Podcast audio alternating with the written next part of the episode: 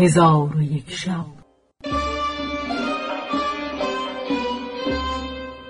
چون شب یکصد و نود و دوم برآمد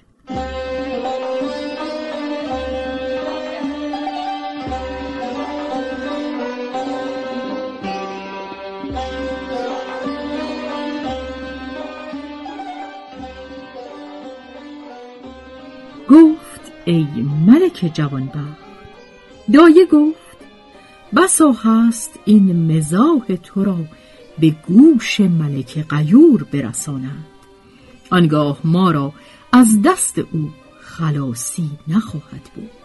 ملک بدور با دایه گفت به خدا سوگند که امشب پسری خوب روی و کمان ابرو در خوابگاه خود خفته یافتم. دایه گفت ای خاتون مگر تو را خرد به زیان رفته که چنین سخنان همی گویی؟ در آن هنگام ملکه به دور نظر کرده انگشتری قمر و زمان در انگشت دید و انگشتری خود را در انگشت نیافت. با دایه گفت ای پلیدک چرا سوگندهای دروغ یاد می‌کنی و می‌گویی کس به دینجا نخفته بود؟ دایه گفت به خدا سوگند که با تو دروغ نگفتم. ملک بدور در خشم شد و شمشیری که داشت برکشید و دایه را بکشت. آنگاه خادمان و کنیزکان بانگ برو زده به نزد پدرش رفته حالت ملکه با او باز گفتند. ملک غیور در حال به نزد دختر خود ملکه به دور بیامد و به او گفت ای دختر این چه حادثه است؟ ملکه گفت ای پدر کجاست آن پسر قمر منظر که دوش در پهلوی من خفته بود؟ این سخن بگفت و چون دیوانگان به چپ و راست نظر کرد. پس از آن جامعه خود را تا به دامن بدرید. چون پدرش این کارها از او مشاهده کرد کنیزکان و خادمان را فرمود که او را گرفته زنجیر به گردنش نهند و در قرفه‌ای که به قصر اندر بود زندانش کنند. ملکه بدور را کار بدین گونه شد.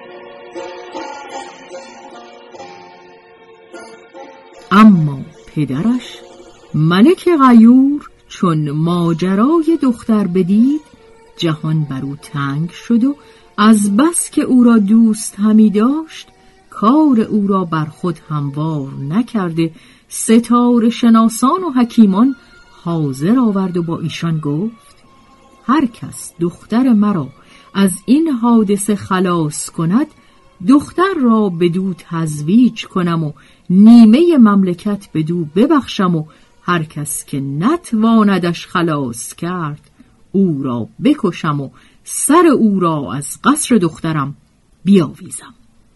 پس هر که به معالجت ملکه می‌رفت و او را از ناخوشی خلاص نمی کرد ملک او را کشته سرش را از در قصر دختر همی آویخت و پیوسته کارش همین بود تا اینکه چهل تن از برای دختر کشته شد و همه روزه حکیمان اطراف جمع می کرد ولی حادثه ملکه به حکیمان دشوار شده بود و از معالجت او عاجز بودند و معالجت را اقدام نمی کردند.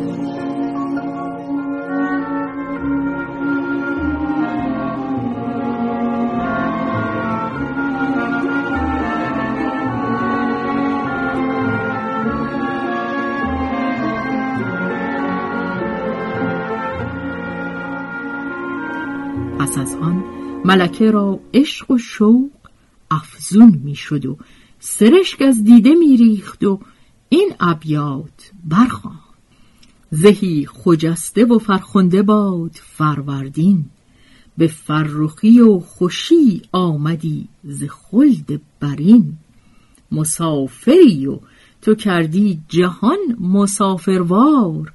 همی شوی و جهان را همی دهی. تزئین اگر بدان سنم ماه روی برگذری یکی ز حسن من آگه کنش به صوت حزین. درون زلف دلاویز او بجوی دلم چنان که گم نشوی در میان حلقه چین. چون ابیات به انجام رسانی گریان شد و همی گریست. تا اینکه چشمش و لبش از گریه رنجور شد و گل آرزش فسرده گشت و تا سه سال حال او بدین منوال بود.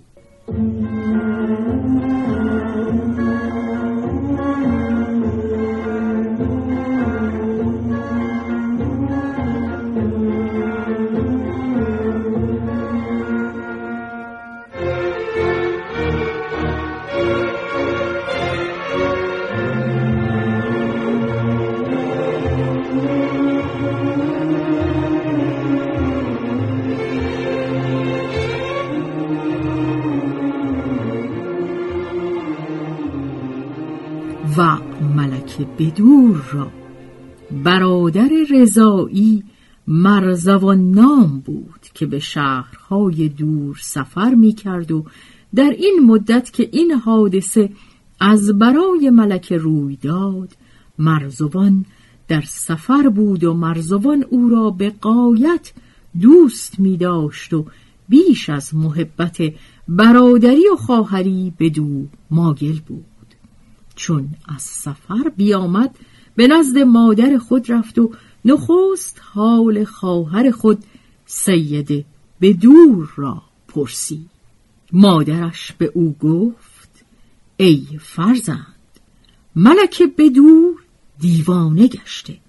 سه سال بر او گذشته که او را زنجیر به گردن است و طبیبان از معالجت او عاجز مانده اند. چون مرزوان این سخن بشنید. گفت ناچار باید به نزد او شوم. شاید که ناخوشی او را بشناسم و بر معالجت او قادر باشم. مادر مرزوان گفت چون این باید کرد ولکن صبر کن تا فردا در کار تو حیلتی کنم. پس مادر مرزوان به قصر ملکه رفت و با خادمی که به در قصر گماشته بودند بنشست و هدیتی از برای او بداد و گفت مرا دختری است که با سید بدور پرورش یافته و من او را به شوهر داده ام چون این ماجرا بر سیده بگذشت دلش از بحر او بیتاب شد و شوق دیدار او کرد و اکنون مرا از تو تمنا این است که دخترک مرا جواز دهی که به نزد سید بدور رفته. ساعتی در آنجا بنشیند و به زودی بازگردد و هیچ کس نداند.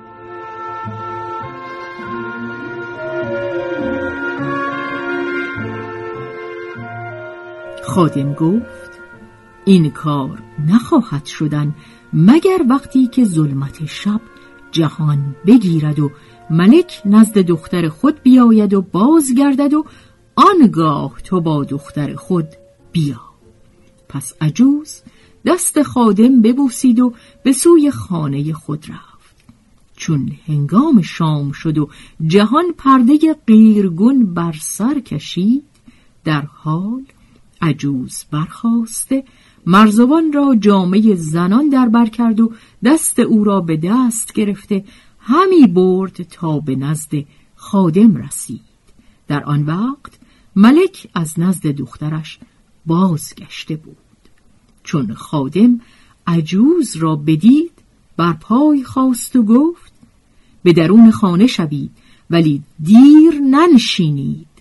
پس عجوز پسر خود مرزوان را به درون برد. سید بدور را بدیدند و او را سلام کردند و ملک بدور مرزوان را بدید و او را بشناخت و گفت ای برادر سفر کرده بودی و اخبار تو از ما بریده بود. مرزوان گفت راست است. ولکن خدا به سلامتم بازگرداند و دوباره سفر مرا در نظر است و سبب آمدن من بدینجا این بود که از حادثه تو آگاه گشتم. دلم سوخت به نزد تو بیامدم. شاید که درد تو بشناسم و دارو توانم پدید آورد.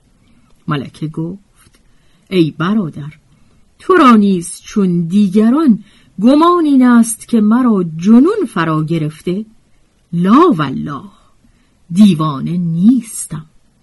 این بگفت و بگریست و این دو بیت برخواند رنگ رویم غم دل با همه کس می‌گوید. فاش کرد آنکه ز بیگانه همی بنهفتم. پیش از آنم که به دیوانگی انجامد کار معرفت پند همی داد. نمی پذرفتم مرزوان دانست که ملکه عاشق است.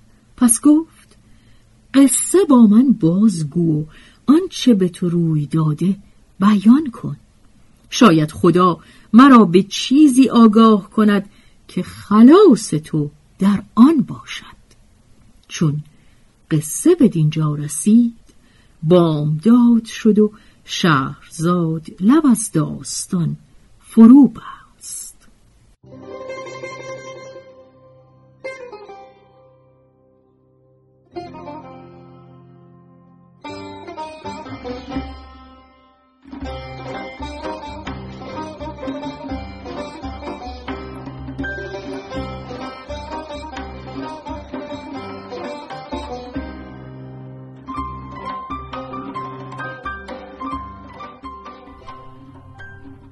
روایت شهرزاد فتوهی. تنظیم از مجتبا میرسمیعی.